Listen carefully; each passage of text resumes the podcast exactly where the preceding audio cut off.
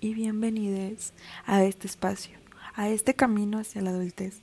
Vamos a acompañarnos juntas, juntos y juntes y a tomarnos de la mano de charlas, llantos y sobre todo aprendizajes. ¿Me acompañas?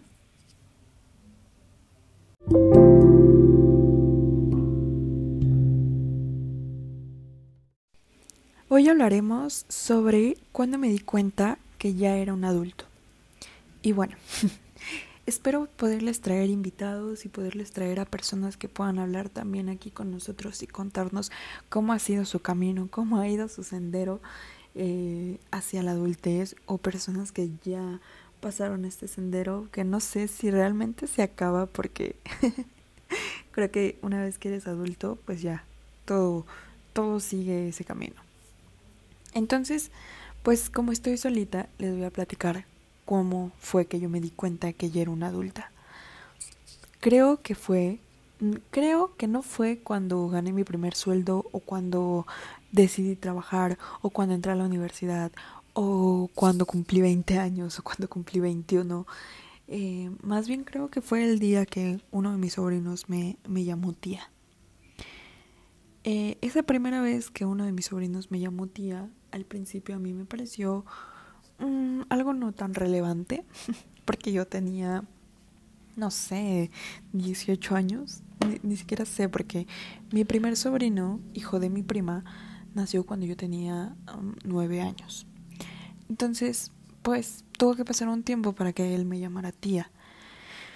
Cuando ya estoy en una edad joven, digámoslo así, este él me llama tía, pero este, este título a conciencia a mí no me parecía algo relevante o no me parecía que hubiera algo en, en ese título.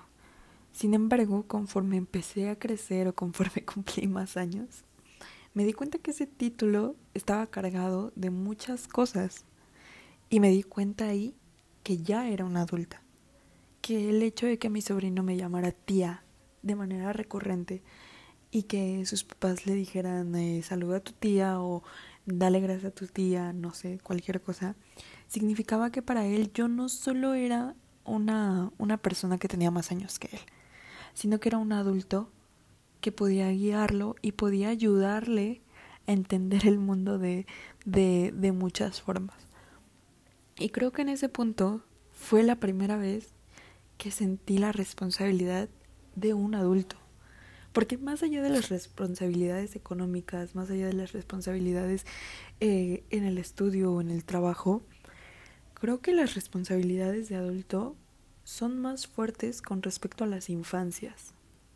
Porque ser adulto es ser de manera indirecta una forma de aprender de un niño. Porque los niños y las niñas y las infancias nos ven como seres que les van a enseñar, nos ven como ejemplos. Y esa responsabilidad de adulta y de adulto es la más importante, a mi parecer. Continuando con este encuentro por primera vez con la adultez, ahí también vienen cosas como que te das cuenta que eres adulto cuando los adultos o las personas más grandes que tú toman en cuenta lo que estás diciendo.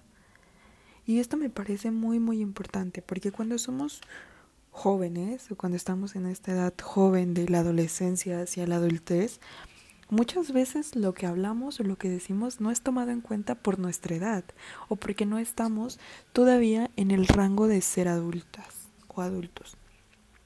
Y creo que esto puede ser que esté generalizando, pero esto es lo que yo he vivido. Cuando yo opinaba siendo un poco más joven, a lo mejor mi opinión era tomada en cuenta, pero tomada en cuenta desde la perspectiva de es una joven que no ha vivido, que no conoce. Pero cuando pasas a ser este, este adulto, a ser parte de la conversación y a ser parte de, hey, tienes algo que aportar, te vamos a escuchar. Todo cambia y todo es diferente. Y eso está muy chingón aunque debemos escuchar a las infancias y a las adolescencias, porque tienen cosas importantes que decirnos y creo que justo eh, no deberíamos dividir como tanto esta adultez y esta infancia en las conversaciones. Claro que hay conversaciones en las que no vamos a poner a, los a las infancias o a las adolescencias a hablar ahí del tema que estamos, ¿verdad? Porque hay temas que no son para ellos.